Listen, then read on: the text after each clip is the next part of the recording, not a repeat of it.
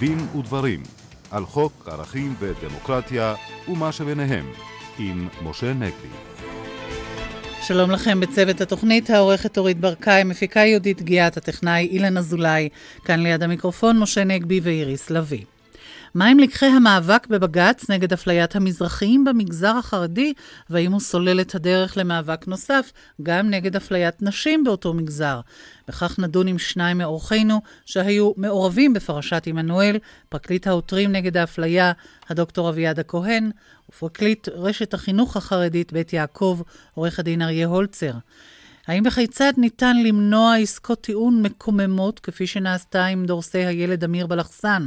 נשוחח על כך וגם על סכנת ההתערבות הפוליטית במינוי שופטים, עם אורחנו השופט המחוזי בדימוס, דוד בר אופיר. באולפנינו הפרופסור יצחק גלנור, חוקר מדע המדינה מהאוניברסיטה העברית וממוסד ון ליר, ועימו נשוחח על האיומים על חופש הביקורת והחופש האקדמי בישראל ועל אחריותו של שר החינוך בהקשר הזה. אבל נפתח בממצאים החמורים על השחיקה הנמשכת באמון הציבור במערכת המשפט, ואנחנו מבקשים לפחות לעמוד על הסיבות לכך. משה. כן, בוודאי שיש אה, יותר מסיבה אחת, איריס, ובהמשך גם נשמע אה, מה אומר על כך איש מדע המדינה, אה, פרופסור יצחק גלנור. אני הייתי רוצה להתעכב על גורם אחד שהוא בעיניי לא מבוטל לשחיקה הזאת המתמשכת באמון במערכת המשפט. ואלה אותן עסקות טיעון אה, שהזכרתי, איריס, ובצדק, אה, אני חושב, אה, יש מקום פה לשים דגש או להפנות את האצבע לאותה עסקה מקוממת, הייתי אומר אפילו מופקרת, אה, שנעשתה בעניין אה, הדורסים אה, של אה, הילד אה, אמיר אה, בלחסן, שכמו ששמענו, הפרקליטות הגיעה איתם להסדר שעל פיו היא תבקש או תסתפק לגביהם אה, בעונש אה, של שלוש שנות אה, מאסר בלבד, בתוספת פיצוי כספי לילד שנפגע. קודם כל, אני חושב שיש פה כישלון מקצועי ממדרגה ראשונה של הפרקליטות. אני שוב רוצה להזכיר פה הנחיה שהנשיא בדימוס מאיר שמגר נתן כבר כמעט לפני 40 שנה, כאשר הוא היה יועץ משפטי לממשלה ב-1971, מתי מותר ומתי אסור לעשות עסקות טיעון, ואמר אז השופט שמגר שעסקת טיעון צריכה להיעשות רק במקרים חריגים ונדירים, כשברור לתביעה שהיא לא תוכל אה, להוכיח את אשמתו של הנאשם אה, ללא העסקה. ומה שחשוב להדגיש, באותה הנחיה משנת 1971, הנשיא שמגר אמר שהוא קובע שהדבר הזה חייב להיות חריג, בדיוק כדי לשמור על אמון הציבור במערכת המשפט. אמר השופט שמגר דבר שלפעמים אנחנו נוטים לשכוח, הוא אמר, המטרה המרכזית של המשפט זה לא להרשיע אנשים ולהעניש אותם, אלא מראש למנוע מהם אה, לעבור עבירות. ואין מניעת עבירות כאשר הציבור מאבד את אמונו אה, ברשויות אה, האכיפה, ולכן צריך להימנע מעסקות שמערערות אה, את האמון. אז אמרתי, קודם כל כישלון מקצועי, ואנחנו יודעים שהכישלון הזה לא מבצבץ בפעם הראשונה, ממצב שבו באמת עסקות טיעון היו חריגות, כמו לפני 40, 30 ואפילו לפני 20 שנה, אנחנו הגענו היום למצב שעל פי הסטטיסטיקה, 80% מהתיקים הפליליים מסתיימים בעסקות טיעון. הייתי אומר, יש פה בעצם הצהרה של מערכת המשפט, שהיא ויתרה על יומרה לעשות משפט, בוודאי משפט צדק. כשההנמקה היא תמיד העומס העצום על אה, בית המשפט. כן, אבל עם כל הכבוד, הפתרון לעומס זה לא לעוות את המשפט, אלא הפתרון של העומס זה להגדיל את מספר התקנים אה, אה, של השופטים. אה, ולדאוג לתקציבים רבים יותר. אה, זה כמו שנבוא ונגיד שבגלל העומס על בתי החולים, אה, אנחנו לא ניתן לחולים טיפול רפואי, או לא נכניס או לא נאשפז אותם בבית חולים, גם כאשר הם זקוקים לאשפוז. הדבר הזה הוא פשוט אבסורדי. אבל אני רוצה לומר שהכישלון המקצועי הזה שאני מדבר עליו הוא טפל בעיניי לכישלון המוסרי. יש פה כישלון מוסרי ממדרגה ראשונה, ששוב פעם, המקרה הזה של בלחסן, למרות שהוא לא יחיד, הוא מאוד מאוד מבליט אותו לדעתי. הייתי אומר, ואני חושב שאני לא מגזים בזה, שכשם שאותו זוג אה, דורסים על פי החשד הפקיר והתיר את דמו אה, של אותו ילד אה, אומלל, כך אה, הפרקליטות, כשהיא חותמת על עסקת טיעון כזאת, היא מפקירה ומתירה את דמם של קורבנות פוטנציאליים אה, של מעשים כאלה, משום שבעצם עובד כל יסוד ההרתעה. אם בן אדם יודע שהוא יכול גם לדרוס אה, ילד, גם להפקיר אותו לגורלו בצידי הכביש, והתביעה, אני מדגיש, לא הסנגוריה, התביעה אחר כך תסתפק אה, בשלוש שנות מאסר, אז למה שהוא בכלל יחשוב פעמיים, או ייזהר, או יישמר אה, בנהיגה שלו? אה, כמו שאמרתי, התרת דם מוחלטת, וכולנו הרי הזכר, נזכרנו השבוע בהקשר הטרגי הזה, בדברים שאמר אה, כבוד השופט חשין בשעתו בנושא הזה של אה, פגע וברח והפקרת פצועים בכביש, שהוא אמר שהדבר הזה חותר תחת הערכים הבסיסיים ביותר של סולידריות חברתית.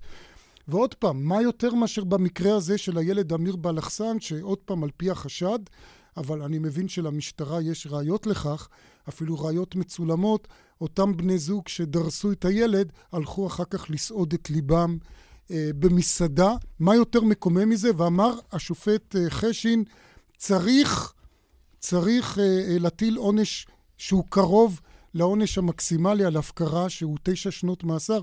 ואני שואל, איזה הצדקה יש פה לוותר על 60% מהעונש, על שני שליש מן העונש? אני אומר שוב, כישלון מוסרי, כישלון מוסרי, ולא רק מקצועי, ואני בהחלט חושב שבצדק אמר יו"ר, יו"ר ועדת החוקה של הכנסת, דוד רותם, שאולי זה צריך לחייב אותנו להגביל את סמכות הפרקליטות אה, אה, לבצע הסדרי טיעון. השופט בר אופיר עדיין יש לבית המשפט, במקרה הזה לפחות, אפשרות למנוע את העוול הנורא הזה. אולי תגיד איך אתה רואה את זה כמי שלא פעם מתבקש לאשר הסדרי טיעון. אה, כבר היו דברים מעולם שבתי המשפט לא אישרו הסדרי טיעון שהתביעה הגיעה אליהם, והדוגמה הבולטת ביותר היא של חבר הכנסת לשעבר יאיר לוי, שבית המשפט המחוזי לא אישר הסדר טיעון, העלה אותו, העלה את העונש, וה... הענישה הזו אושרה בבית המשפט העליון. בעיקרון, הסדרי הטיעון הם טובים כאשר הנתונים מצדיקים להגיע להסדר טיעון. הפסיקה של בית המשפט העליון מכירה בלגיטימיות של השיקולים של התביעה ובתי המשפט קבעו לא אחת שאם בתי, אם ה... אה, אה, סליחה, אני מתכוון לפרקליטות, לפרקליטות, ללגיטימיות של הפרקליטות.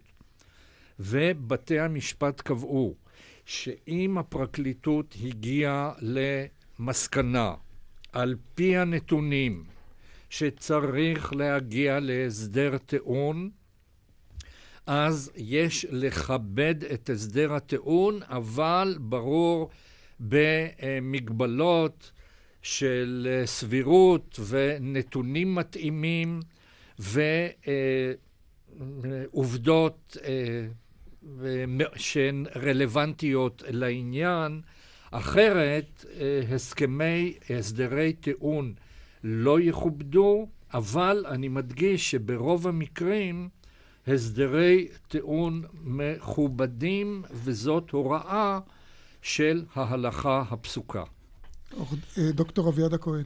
אני רוצה מעט קצת לעדן את הדבר הזה. אין ספק שמעשה של הפקרת uh, פצוע בתאונת דרכים זה מעשה מתועב, מעשה מקומם, צורב בבשר החי שכל מי שיש בליבו קצת רגש. יחד עם זאת, צריך לזכור שאין זו חוכמה להעלות אה, נתונים מלפני 40 שנה או 20 שנה. כמות התיקים, לא מדובר רק בבתי משפט, יש עומס על הפרקליטות.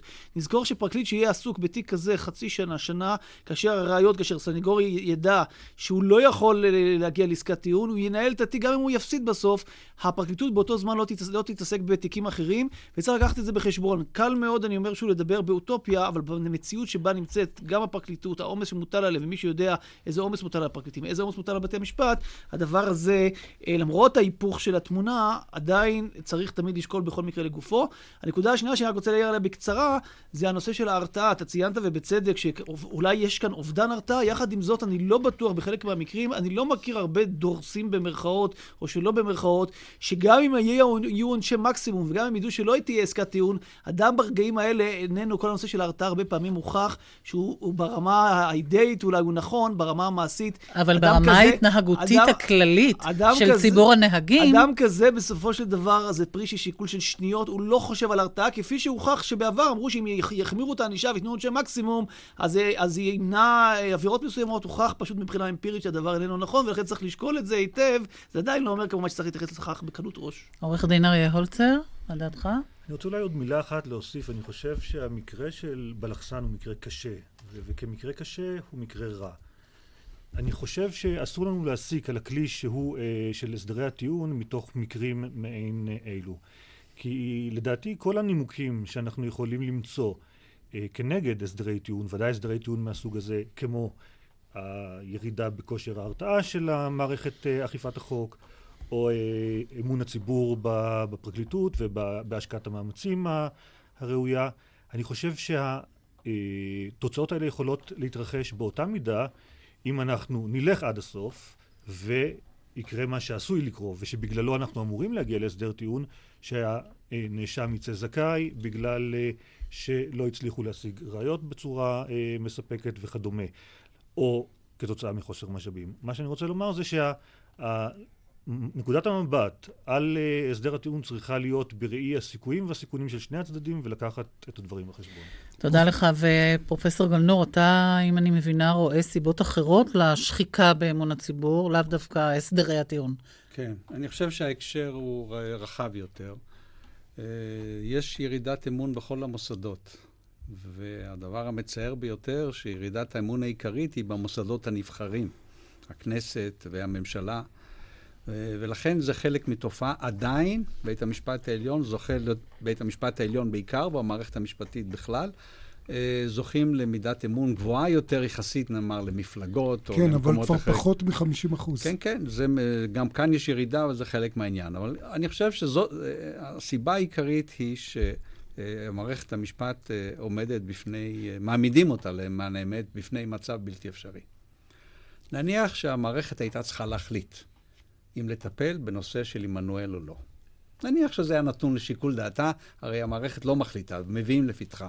אני חושב שהיא הייתה פחות או יותר אומרת, זה לא מסוג הנושאים שהם טובים, טובים לדיון משפטי. מכיוון ששאלת הזכויות, עם כל הכבוד, היא שאלה משנית. יש כאן שאלות רחבות של חברה, של זהות, שמערכת המשפט לא יכולה לעמוד בהן. ואני יכול לתת שורה ארוכה של נושאים, שכתוצאה מכך שיש לנו נאמר את זה בלשון עדינה. חוסר מה, מנהיגות. חוסר, כן, זה, זה לשון עדינה. אני אומר, מוסדות לא מתפקדים כהלכה, זו לשוני הזהירה. כלומר, המערכת הפוליטית פח, פחות או יותר משליכה לפתחי בתי המשפט. את הנושאים הקשים ביותר. שהיא הייתה המערכת, אמורה לעסוק בהם. שהיא הייתה בהם. אמורה לעסוק בהם ולקבל את ההחלטות שהן החלטות עדינות יותר מאשר החלטות של פסיקה, שיש בהן את הקביעה הזאת החותכת, שאיננה מתאימה לכל הנושאים האלה. ולכן אני חושב שלהאשים את בית המשפט בליקוי המאורות של, של, של המערכת הפוליטית שלנו, יהיה דבר לא נכון. זה מתבטא בכך שכשמתקיפים הלוך וחזור ומתקיפים את מערכת המשפט... במיוחד אם עושה את זה שר משפטים. ובמיוחד עושים את זה אנשים בעלי עמדות, ועושים את זה בכלי התקשורת. אני חושב שצריך להזכיר לציבור הרחב, סליחה שאני אומר את זה, יש לנו מערכת משפט לתפארת. אני אומר את זה כי השופטים כולם פה, אני היחיד שאינני שייך אליה במקצועי, כן. וזאת מערכת לא מושחתת, צריך לומר את זה, בניגוד להרבה מקומות אחרים. כלומר, הדבר העיקרי קיים שם, ואנחנו צריכים לשמור עליה כעל בבת עינינו. זאת אומרת שהיא נקלעה לשדה שבעצם, אתה אומר, היא לא אמורה לשחק בו. אני פעם אמרתי שמניחים איריס לפתחה באישון לילה כל מיני תינוקות מוקשים. לא רצויים. תינוקות לא מוקשים לא רצויים. והם, לא, מוקשים אתה יכול לקפוץ מעליהם. ואין ברירה, אתה צריך לטפל תינוק בהם. אתה חייב לטפל בו. ובאישון לילה תרתי משמע, לפ... לפעמים באים ממש בלילה לבית המשפט, ו- כן. נעבור עכשיו למוקש כזה שהניחו. אז זהו, אנחנו באמת נדבר על אה, פרשת עמנואל, אולי על לקחי פרשת עמנואל, ואתה, דוקטור אביעד הכהן, פרקליט העותרים נגד אפליית התלמידות המזרחיות, הפנייה שלכם לבג"ץ. התניע בעצם את כל המהלך הזה, גם את כל דעת הקהל, והיא הוכיחה את עצמה.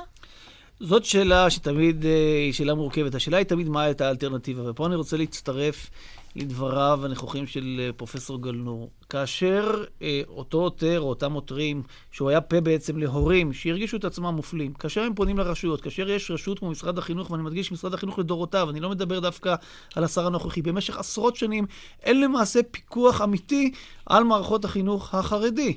יש קודם כל כוח אדם מצומצם ביותר, כוח האדם הזה איננו מסוגל להתמודד עם מערכות החינוך החרדי בכל הארץ, ויש לזה סיבה שגם אנשים שמעוניינים שלא יהיה פיקוח, כן, כי אף אחד לא אוהב להיות מפוקח. גם כאשר כבר יש פיקוח, לא נוקטים סנקציות. השנה, בשנה האחרונה, זאת הייתה הפעם הראשונה מזה 62 שנה שנערך שימוע לאחד ממנהלות החינוך העצמאי, דווקא לא, לא בעמנואל, פעם ראשונה אחרי, אחרי 62 שנה שנערך שימוע חיצוני, לא בתוך החינוך העצמאי, אלא במשרד החינוך למנהלת כזאת, וגם ננקטו כלפיה בהליכים. מה שאני רוצה לבוא ולומר, לעותרים במקרה הזה לא יהיו הרבה ברורות. הם לא התחילו בבית המשפט, וחשוב לזכור את זה. הם פנו בהתחלה לרשויות, הם פנו למשרד החינוך, פנו למרכז החינוך העצמאי. ניסו להפעיל רבנים שיפעילו את השפעתם למנוע את התופעה הבזויה הזאת של, של הקמת מחיצות וגדרות בין תלמידות שלמדו 18 שנה יחד, ויום אחד קם מי שקם מסיבות שלא כאלה או והפריד ביניהם. כאשר הם לא מצאו סעד, וכפי שאמרנו, כפי שאמר פרופסור גנור, גם הכנסת לא עושה דבר בזה, ובמקרה הזה הרשות המבצעת לא חדלה מעשייה, אין ביד העותרים ברירה, אלא לפנות לבית המשפט לבקש ממנו סעד. אני מסכים לחלוטין שבית המשפט הוא לא המקום הראוי להכריע בשאלות כאלה, בגלל האופי הגיליוטיני, החותך של הכרעותיו. אלה הם הכרעות שצריכות להיות הכרעות חברתיות. ובעצם... אלה הם הכרעות שצריכות להיות, להיות, להיות במקומות אחרים, אבל כאשר אין ברירה, אין. אלטרנטיבה. אני רוצה. אני רוצה לחלוק, אה, עם כל הכבוד והצניעות כמובן, גם עליך וגם על פרופסור גלנור. אני דווקא חושב שהנושא הזה של אפליה, של הדרה, זה נושא שהוא קודם כל נושא משפטי. גם בארצות הברית, בוא נזכור, הבעיה הזאת של הפרדה בין שחורים ללבנים בבתי ספר, רק בית המשפט חתך בה, ואם בית המשפט לא היה חותך בה, אני מעז לנחש, היום לא היה נשיא שחור בבית הלבן.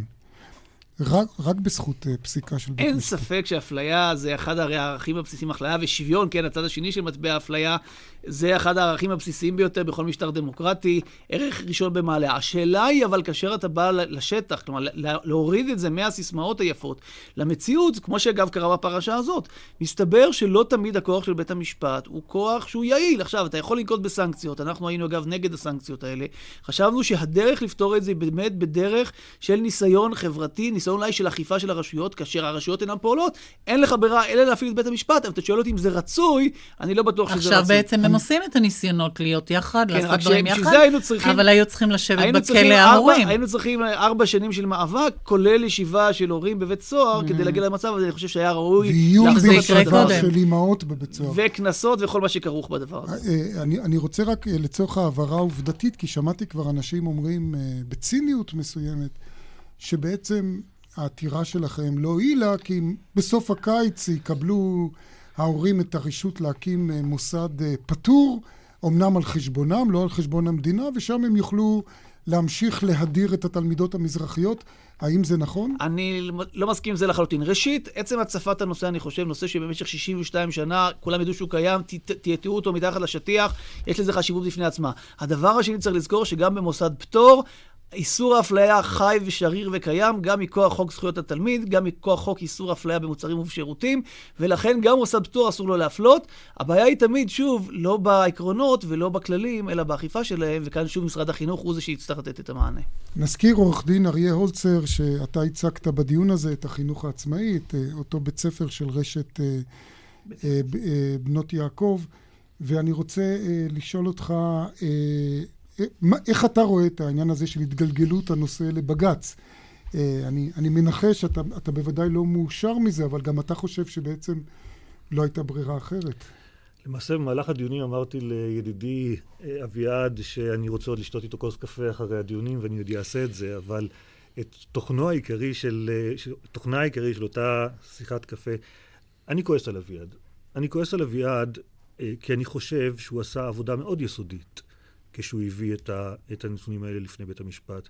המידע אה, המאוד דקדקני בקשר לפרטים ברמה שלא רואים הרבה כמותה כשניגשים אה, בריצה מהירה לבית המשפט בכדי להגיש עתירה, כמובן כדרכו העתירה הייתה מאוד יסודית. בנקודה אחת נדמה לי שהוא טעה אה, בהערכה של מקור, המקורה של אותה אפליה, מקורה של אותה חלוקה. בית המשפט אבל אבל השתכנע. השתכנע. אני לא מה? מדבר על, המקור של, על השאלה של האם uh, המקור היה כאפליה דתית או שהמקור היה מקור דתי. זו שאלה נפרדת.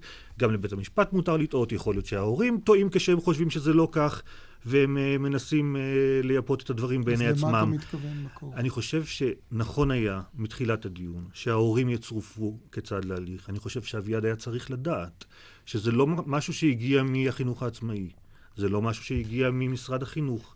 אני חושב שלא ייתכן שהליך כזה, כשהיום כולנו יודעים שלא משרד החינוך, לא החינוך העצמאי, לא היו יכולים לעצור את האפליה הזו, אפילו בית המשפט השתכנע והפסיק מלהטיל את uh, הסנקציות שמכוח ביזיון בית המשפט על החינוך העצמאי. אני חושב שאם מתחילת הדרך היה ברור שההפרדה הזו נובעת מתוך. מתוך רצון מהשטח, הרי החינוך העצמאי הוא גוף שהוקם מתוך אידיאל של uh, חינוך בני עדות המזרח שעלו לארץ. הגיעו לאיזושהי סיטואציה שבה נמצאים במקום שיש בו שתי אוכלוסיות מאוד שונות בהשקפות עולמם, שתי אוכלוסיות שאתה לא רואה באף עיר אחרת שיושבות ביחד באותו בית ספר. יכולים להגיד אשכנזים, ספרדים, יכולים להגיד שזה באמת היה אפליה, אני לא רוצה להיכנס. אבל לראות אנשים כפי שנראים חסידי סלונים, עם השטריימל, עם הקפוטה, עם הציציות בחוץ, לומדים ביחד, עם חוזרים בתשובה, עם, עם כל הערכה, והחינוך העצמאי, כל המטרה שלו זה להקנות חינוך אה, דתי, מה, חינוך חרדי. נבדל כזה שסוגר את עצמו מפני אחרים, שלא מאפשר כן, לאחרים כן. גם אה, לחלוק את הידע, נכון. את החוכמה? סוג של, יש Mm. ללא ספק צורך מסוים לקיים איזה שהן מסגרות, לפחות בגיל מסוים, על בסדר, מנת... אז באה המדינה ואומרת, לא במדינתנו. לא בבית אוקיי, ספרנו. לא אבל בבית זה- ספרנו. אבל זה היה צריך לא- להיאמר אחרי שנותנים כן, להורים... בוא ניתן לאביעד לענות אם אה, כן, הוא הואשם בסעיף. רק בקצרה, שתי נקודות. ראשית, ההורים הוזמנו להצטרף בתחילת ההליך, הם לא עשו את זה משיקולים שלהם. כשבית המשפט שאל אותם, איפה הייתם עד עכשיו, הם הבינו את זה כאיזו שאלה, אה, כשאלה מחמיאה, אבל בית המשפט בעצם התכוון, למה לא הצטרפתם עד עכשיו? יכלו להצטרף, אנחנו ביקשנו את זה בתחילת ההליך, אף הורה ילך להיות להצטרף, והעתירה הזאת לא הייתה עלומה, כולם ידעו עליה, הם לא הצטרפו, דבר ראשון. דבר שני, בהליך של הביזיון שכבר נמשך, גם הוא כבר כמה חודשים טובים, ההורים היו צד מלא לדבר הזה, ובכל זאת, העמדה של בית המשפט לא השתנתה גם ביחס להכרעה, אז צריך לזכור את הדבר הזה. לגבי העובדה שהחינוך העצמאי הוקם כדי לסייע לקליטת אה, בני עדות המזרח, זאת לא השאלה. הכוונה, כפי שנאמר בלשון קדמונים, הכוונה אולי רצויה, אבל המעשים אינם רצויים. כאשר אתה מקים גטאות, גם אם זה בתוך מסגרת החינוך העצמאית, לא עשית בזה שום דבר. נפרד אבל שווה, אנחנו יודעים כבר מפסק דין בראון, במשך 50 שנה, אין לך דבר שפוגע יותר באנשים כאשר אתה מפריד אותם, גם אם אתה נותן להם את אותו, את אותו חינוך שווה. פרופסור גלנור? אה, משה, אתה פתחת כאן אה, נושא רחב מאוד, זה היחסים בין המדינה לבין קהילה שרוצה לחיות בנפרד, או קהילות אפילו, שרוצות לחיות בנפרד. נכון. אני רק חושב שהמקום לקבוע מחדש את היחסים הללו, אני לא שאני שמח, אני חושב שהייתה אפליה ושקיימת אפליה, אבל זה לא בבית המשפט. תראה היכן זה קורה, זה קורה בעיר נידחת, בעמנואל, בשטחים, מחוץ למדינת ישראל לא מבחינתי. רק. לא קורה. בכל אומר, הארץ. לא, המבחן כביכול, וזה מה שאני רוצה לומר, הוא קיים ביחסים שנמשכים הרבה מאוד שנים, וצריך להחליט עד איפה אנחנו מוכנים לתת להם ולהתערב. לא בבית המשפט, זה לא, אתה, אתה מצמצם את זה לשאלה מאוד מאוד טכנית של זכויות, כאשר טיב היחסים האלו הרבה יותר מורכב ואפילו יותר מעניין. אני חושב ברור. שצריך ללכת לקראת מיעוטים. השופט אה, בר דוד. בר אופיר. אה, אני רוצה אה, לציין כן, בבקשה. כמה לקחים שנראים לי אה, מהפרשה הזאת. אה, לקח אחד, מי שאיננו מציית להוראות בג"ץ הולך לכלא. הור... להוראות בג"ץ חייבים לציית כמו לכל הוראה של אה, בית משפט, ומי שלא מציית להוראות האלה צריך לנקוט בסנקציות שהחוק מאפשר. כן. רגע, הדברים נאמרים. רגע. אנחנו בעדכון החדשות, אה, אז טוב, נ- אז ניתן אחרי לך לסיים כן. עוד אה, את הדברים לאחר מכן. כן. אז אה, שבע ושלושים, ליאור הגושן עם העדכון, בבקשה.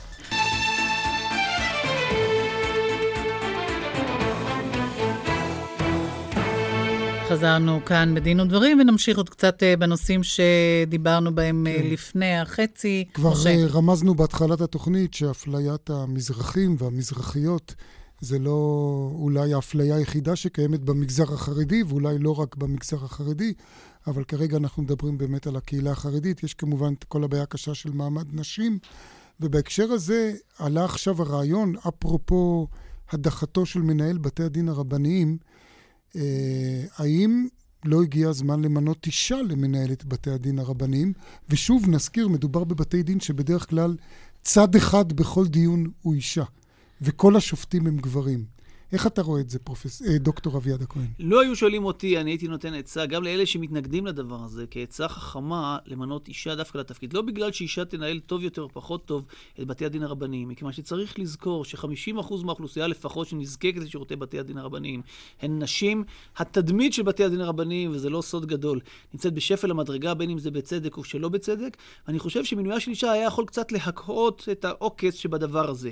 אני רוצה להזכיר שבהקשר הזה, בשונה אולי מהשאלה אם אישה יכולה לכהן כדיינת, שזה בהלכה דבר מאוד בעייתי, למרות שיש גם דעות אה, כבר מבעלי התוספות במאה ה-13. היו שופטות במקרא גם. דבורה שופטה את ישראל בעת ההיא, השאלה מה הפירוש שם, אבל לא זאת הנקודה. אני אומר. שכאשר מדובר אבל בתפקיד ניהול, אני רוצה להזכיר פסק דין מאוד בסיסי, שכל אחד מכיר אותו, פסק דין לאה שקדיאל.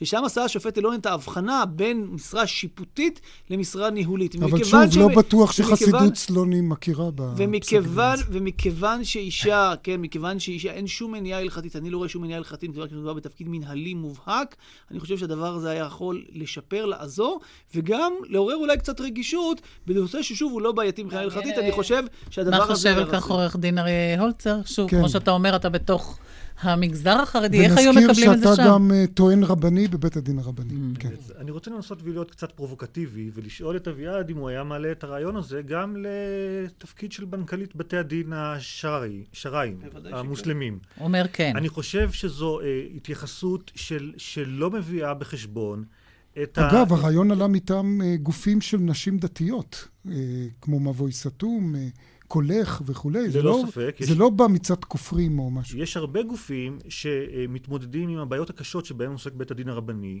שזה באמת 50% מהאוכלוסייה הם אוכלוסייה של נשים, והאוכלוסייה הזו היא אוכלוסייה שסובלות בה רבות ממסורבות גט, עגונות, ומנסים למצוא פתרון.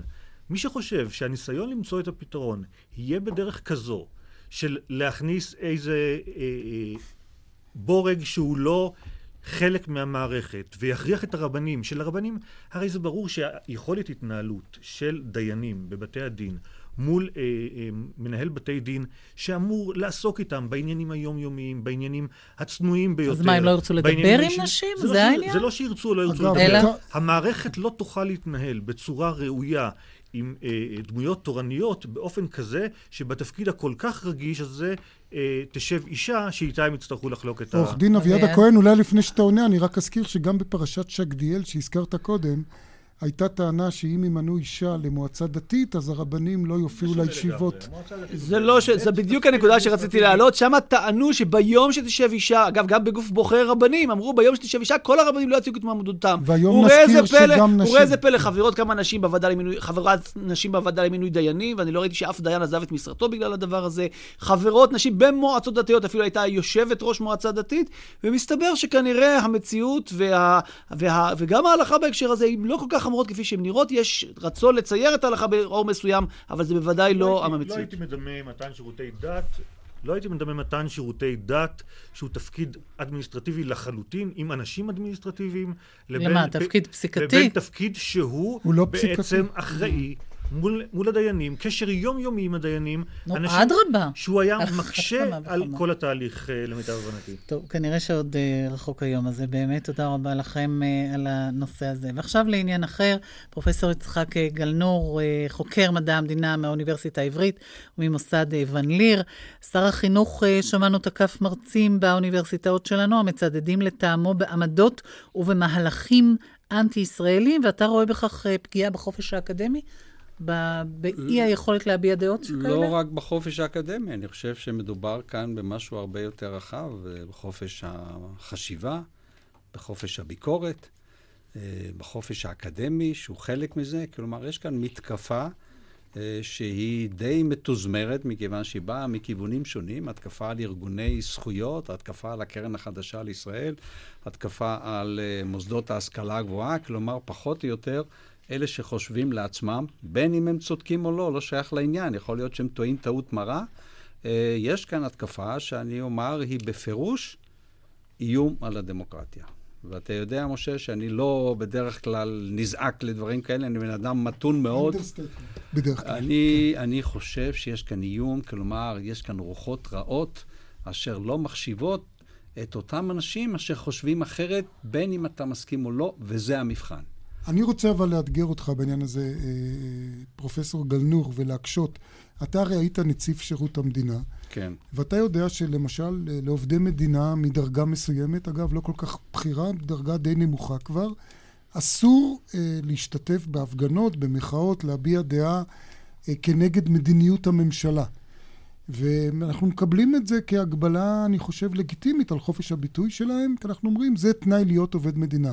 האם זה לא סביר לבוא ולהגיד למרצה באוניברסיטה, אתה לא יכול לתמוך בחרם על אותה אוניברסיטה אה, שאתה מרצה בה? האם זה לא דבר שהוא דומה כן. מהבחינה הזאת? לא, אבל מעקף כן. קצר. בשעתו עלתה השאלה הזאת בהקשר לרשות השידור.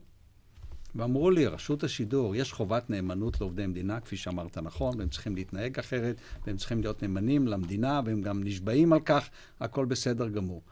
נשאלתי, או יותר נכון, אני עוררתי את השאלה, אמרתי, רשות השידור זה משהו אחר. רשות השידור, ארגון יוצר שמופקד על חופש הביטוי. ולכן, אותם איסורים שקיימים לגבי אנשים שהם עובדי מדינה, לא קיימים לגבי עובדי המדינה המיוחדים, זו רשות סטטוטורית אחרת, מכיוון שעיסוקם בחופש החשיבה. עכשיו אני מגיע לעניין הזה של אנשים שקוראים להחרים את, ה, את המערכת האקדמית הישראלית ועושים את זה בחוץ לארץ. קודם כל, לדעתי, זה מעשה שלא ייעשה. אבל זהו המבחן של הדמוקרטיה. זה הרגע שבו היא נמדדת. כלומר, הרגע שבו אתה מסכים שאנשים כאלה, במסגרת החופש האזרחי שלהם, לא החופש האקדמי, באוניברסיטה אסור להם להביע דעתם, ואסור להם להביע דעותיהם הפוליטיות, ואני בעניין הזה קפדן מאין כמוני. בחוץ, אתה חייב לשמור על החופש שלהם, גם, למרבה הצער, לתקוף את המוסדות האלה. זה לא דומה, כפי שטוענים כמה משפטנים, אני מוכרח לומר, שבמסגרת ההסכם התעסוקה של המוסד נאמר שאסור להם לתקוף. זה בכלל לא תופס, מכיוון שהחופש שלהם הוא החופש ששומר על החופש של כולנו. כלומר, חופש הביטוי של מוסד כמו רשות השידור, או, או, או השכלה פרטית, הוא החופש לעשות את הדברים המרגיזים האלה, ושם אתה חורק שיניים, ואתה אומר להם שיחיו עם מצפונם, האנשים האלה. איך הם יכולים לחיות את זה, אני לא יודע. אבל אתה לא מתערב. דוקטור אביעד הכהן, נזכיר שאתה עומד בעצם בראש אה, מוסד אקדמי, אתה דיקן מכללת שערי משפט, איך אתה רואה את התופעה הזאת? אני חושב שהתופעה הזאת היא חמורה. היא חמורה אה, משני היבטים. ראשית, אני בהחלט מסכים שאדם שמגנה או אפילו מסית נגד מדינת ישראל כאשר הוא נמצא בחו"ל, זה דבר, מעשה שלא ייעשה, לא בגלל שאסור לו להביע את עמדתו, אלא בגלל שההתמודדות הזאת צריכה להיות בראש ובראשונה כאן. אבל יחד עם זאת, צריך לזכור שנשמת אפה של האקדמיה זה בדיוק הדבר הזה, להתסיס, לאתגר. אמר השופט ברק, אה, בהמשך לדבריו של פרופסור גלנור, בפסק דין לאור, שהחופש הביטוי אינו החופש להגיד, לומר דעות שנמצאות בקונסנזוס, אלא להפך, לומר דעות שצורבות את הבשר, שמקוממות, וזה בדיוק המבחן הגדול של חופש הביטוי, והסכנה הגדולה היא שאם האקדמיה כולנו תשאיר לנו סולו, כולנו פה אחד, האקדמיה בעצם תאבד את מעמדה, ואנחנו נהפוך להיות כמו חלק מהמדינות שאולי נמצאות לידינו במזרח התיכון, אבל שמאוד לא היינו רוצים להידמות להן. משפט אחד. זה המקרה המרגיז מכיוון ששם אתה קובע את המחיצה. ברגע שאתה אומר, מותר להתערב, כי זה מקרה מרגיז וכן הלאה, פרצת את המחסום, ואז מתחילי, מתחילה, מי יקבע מה מותר לעשות ומי לא, ולכן אתה אומר, לא, לא מתערבים בשום פנים ואופן. ייקוב הדין את ההר. תודה לא, רבה לך. לא, לא, זה הפוך. משפט אחר, כן. אה, נסתפק בדברים המרתקים האלה בנושא הזה, ועכשיו לטענות על פוליטיזציה במינוי שופטים. ועדת המינויים בחרה שופט מחוזי חדש בתל אביב, בניגוד לעמדת נשיאת בית המשפט העליון בניש, גם בניגוד להמלצת נשיאת בית המשפט המחוזי בתל אביב, ועל כך אנחנו רוצים לדבר איתך, השופט בר אופיר, אתה כיהנת בבית המשפט הזה, ומה דעתך על הדברים האלה כפי שהם הראו? אה, מה שקורה היום בוועדת הבחירה לשופטים, כפי שהיא נקראת, יש שם אה, התגודדות פוליטית לעומתית של אה, נציגי הכנסת, של נציגי לשכת עורכי הדין והשרים, לעומת הנציגות של בית המשפט העליון. במשך שנים רבות היה מקובל ששופטי אה, בית המשפט העליון, אה, יש להם אה, איזושהי זכות אה, לגבי אה, מינוי שופטים לבית המשפט העליון, כלומר שופטים שצריכים אה, לעבוד איתם, והיה להם משקל רב גם במינוי שופטים לערכאות היותר אה, נמוכות. בעצם היה להם זכות וטו דה פקטו אה. דה פקטו ייתכן ש... כן, כן ייתכן שזה אפילו הגיע לזכות וטו. היום המצב הזה לא קיים. ואת המינוי האחרון של השופט קפח, אנחנו צריכים לראות בהקשר רחב יותר. של המחלוקת שישנה בתוך אה, ועדת המינויים על הפרימט, על זכות הקדימה אה, של אה, בית המשפט העליון לגבי אה, העברת מועמדים שמקובלים עליהם. אני חושב שבפירוש צריך לבית המשפט העליון, אה, אה, צריכה להיות עדיפות לגבי אה, אה, מינוי השופטים, וצריך אתה חושש לתת... שזה יפגע במקצועיות המינויים, או עלול לפגוע? אה, אני מקווה מאוד שלא. אנחנו נראה את זה לאורך זמן. אבל מה שאני רוצה אה, אה, לומר, שב-1977, מי שהיה אז במערכת זוכר את המינויים שהיו אחרי המהפך, אה, חלק מהמינויים היו טובים, חלק מהמינויים היו טובים פחות. אפשר לציין שמות, אבל אני כמובן לא, אה, לא אעשה את זה. השופטים האלה כבר פרשו, שבאמת עבר אה, זמן רב, והמינוי הזה של השופט אה, כפח, שאני מאחל לו הצלחה בתפקידו, צריך לראות אותו על רקע הלאומני, הלאומתיות שישנה היום בוועדת הבחירה. פרופסור גלנור, איך אתה רואה כן. את זה כאיש מדע המדינה שוב? Uh, אני לא מצליח לייצג את כל המדע של המדינה, רק את עצמי בקושי. זה דוגמה למוסד שלדעתי תפקד כהלכה, וברגע שההבנות הבלתי פורמליות נשברו, הוא מתחיל להידרדר. כלומר, ההבנה הבלתי פורמלית הייתה שיש שם שלושה אנשים פוליטיים, אבל הם לא נציגים של המפלגות שלהם, אלא הם פועלים כדי למנות שופטים טובים. וזה לא היה כל כך חשוב אם הם באים מהאופוזיציה או מהקואליציה. אני לא, לא אה, הייתי בחדרי חדרים, אבל אנחנו יודעים פחות או יותר. זה לא אומר שלא היו מינויים רעים, בוודאי. וברגע שהאיזון הזה הופר, והפוליטיקאים שם, הם אומרים זאת, זה לא אני ממציא, מייצגים דעות אחרות, לעומתיות, כפי ששמענו, מאותו הרגע האיזון נשבר, ולכן ועדת המינויים שהייתה סמל למוסד טוב שפתר את הבעיה, שהאמריקאים לא פתרו אותה והאנגלים לא פתרו אותה, וראו בזה סידור. עם כל הבעייתיות, וזה לא היה מספיק שקוף, יש לי ביקורת, אבל בסך הכל הסדר טוב. היום, שוב, כמו מוסדות אחרים, עומד בפני מתקפה קשה. האם צריכה להיות שקיפות גם בדברים שנאמרים בוועדה, כל השיקולים, כל הדברים האלה? לא, לא. דווקא זה שיק... צריך להיות סגור. לא, דיון, דיון פנימי הוא דיון פנימי, mm. וצריך להעמיד, להעמיד את הדברים על דיוקם. אני בעד שקיפות, צריך שאנשים מה שיעשו וכן הלאה, אבל להתחיל לבוא ולהגיד לאנשים שהתקשורת שומעת את מה שהם אומרים, אתה פוגע בדיון. ברור. אנחנו כמעט מסיימים. עוד אני חושב- מילה אחת, עורך דין דין הולצר? אני חושב שהנושא הזה ממש סוגר מעגל עם הנושא שהתחלנו איתו, כי אני חושב שהלעומתיות בוועדת המינויים היא ממש תמונת ראי של המעורבות של בתי המשפט בעניינים החברתיים. אני חושב שהתקשורתיות שנותנת לגיטימיות לביקורת של היעדר ייצוג אה, סוג של מאפיין חתכים חברתיים, היא מובילה לזה, וכתוצאה מכך אנחנו באמת נתקלים שגם ועדת המינויים אה, פועלת בדרך כזו. תודה רבה. אנחנו מסיימים. תודה לכל אורחינו, לשופט דוד בר אופיר, הפרופסור יצחק גלנור, דוקטור אביעד הכהן, עורך דין אריה הולצר, עורכת אורית ברקאי, מפיקה יהודית גיאת, הטכנאי מיקי מגור. באולפן היינו משה נגבי ואיריס לביא. ניתן להזין לנו באתר רשת ב' באינטרנט, ואנחנו נשוב בשידור חי של דין ודברים ביום ראשון הבא, אחרי חדשות שבע, אחרינו מגזין המזרח התיכון עם יוני בן מנחם. ערב טוב.